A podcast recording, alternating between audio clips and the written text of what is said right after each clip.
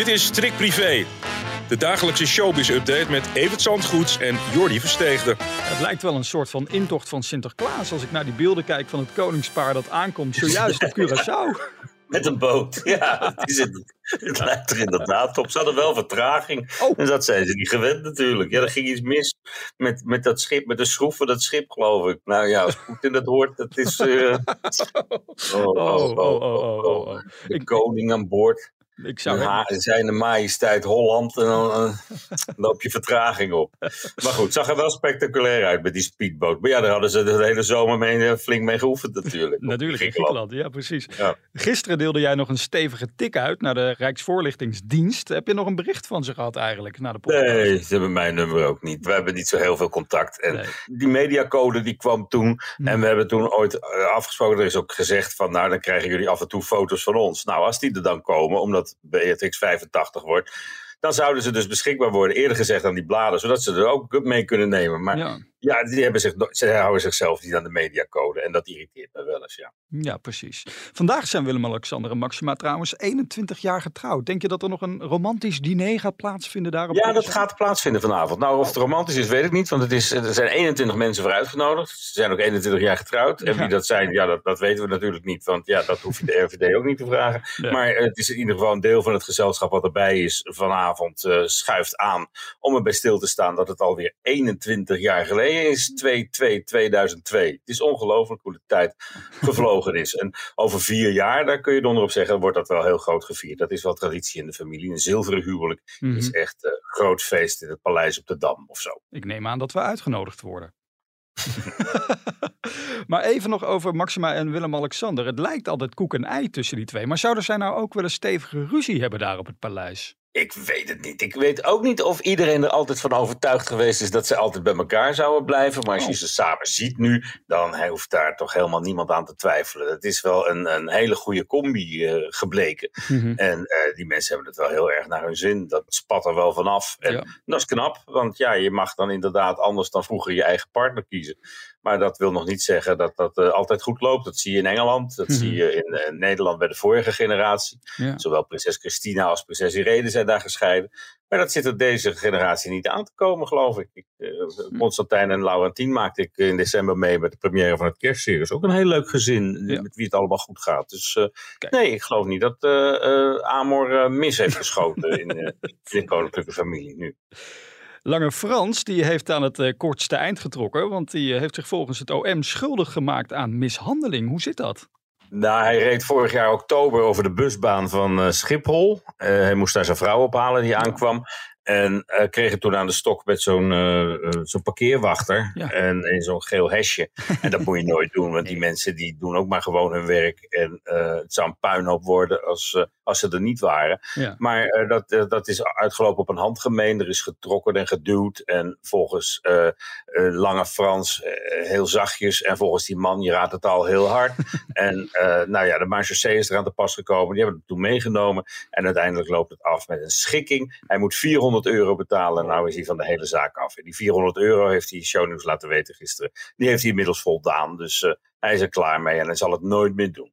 Kijk, gelukkig maar. Hoe zit het eigenlijk met de straf van Glennis Grace? Hebben we daar al iets meer over gehoord eigenlijk? Nou ja, we hebben wel iets over gehoord, niet tot in detail. Wel dat ze er eerdaags in ieder geval zo snel mogelijk aan gaat beginnen. Dus dat Oh. is echt wel eerdaags. Ze was nog even op Curaçao de afgelopen weken. En daarna kan ze de borst nat maken en weer aan de slag.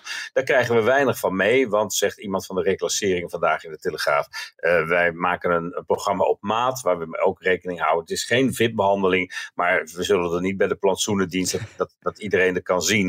En dat het een extra straf wordt. Bovendien heeft dat ook gevolgen als mensen daar gaan fotograferen voor de andere mensen om haar heen. Die, Ja. die hun taakstraf aan het uitvoeren zijn. Dus eh, dat zal wel ergens eh, binnen zijn. Gerard Joling was dat eigenlijk vergeten. Mhm. Die heeft zijn taakstraf uitgevoerd in een plantenkast. Nadat hij een eh, oude mevrouw in Aalsmeer op het zebrapad had aangereden. Oh, ja. En ja, zoiets zal het wel zijn. Of afwassen in een bejaardentehuis in een klein groepje. En dan mag Glennis zelf bepalen of we er iets van meekrijgen of niet. Bijvoorbeeld door iets op de socials te zetten of zo. Maar maar dat zal ze waarschijnlijk pas doen als het afgelopen is. Dus Maar het is vijf weken hoor. Dit, dit klinkt wel snel, 200 uur. Mhm. Maar dat is gewoon eh, vijf weken. Ja, dat is flink. Maar met alleen een liedje zingen komt ze er dus niet vanaf. Dat is de- Nee, dat is het niet. En als je zegt van ik wil gewoon optreden in bejaardentehuizen. Nee, Nee. het moet wel als een straf worden ervaren. Dat is het dus niet. Maar in de keuken kun je wel eens gaan kijken of ze daar misschien aan het werk is.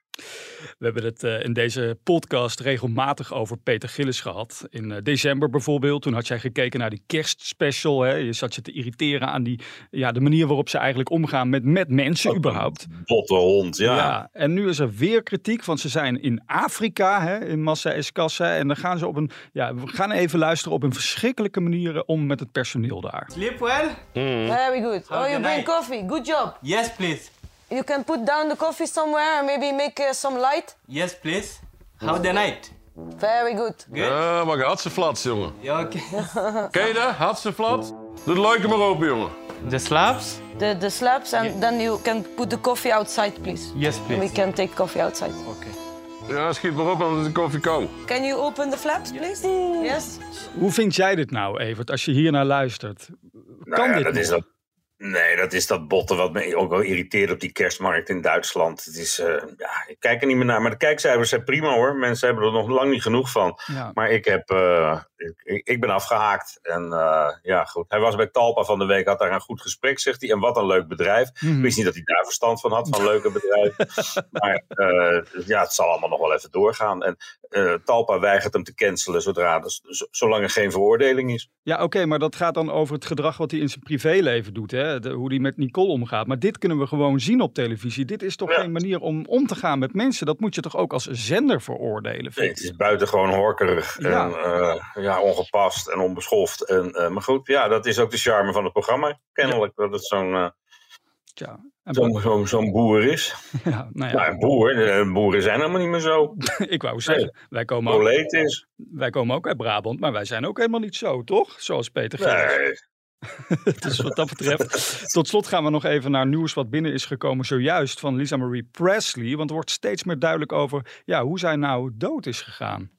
Ja, wat opviel de laatste week is dat zij wel een, een kleine 20 kilo was afgevallen. En dat wilde ze doen om eh, en weer verliefd te kunnen worden en eh, strak over de rode lopers te kunnen lopen. Wat ze twee dagen voor de dood ook nog gedaan heeft bij de Mhm. Golden Globes. En eh, ja, dat wijst er toch wel op dat zij een heel streng dieet gevolgd heeft. Een ongezond dieet. Ja. En dat dat in, in, in combinatie met de, met de pijnstillerverslaving die ze had, haar fataal geworden is. En dan gaat het toch steeds meer lijken op, eh, op het overlijden van de vader. Mhm. Want eh, ja, een dodelijke combinatie en je doodhongeren. En nou, dat was bij Elvis geloof ik niet het geval. Maar wel die pijnstillers en, en zo'n crash-dieet.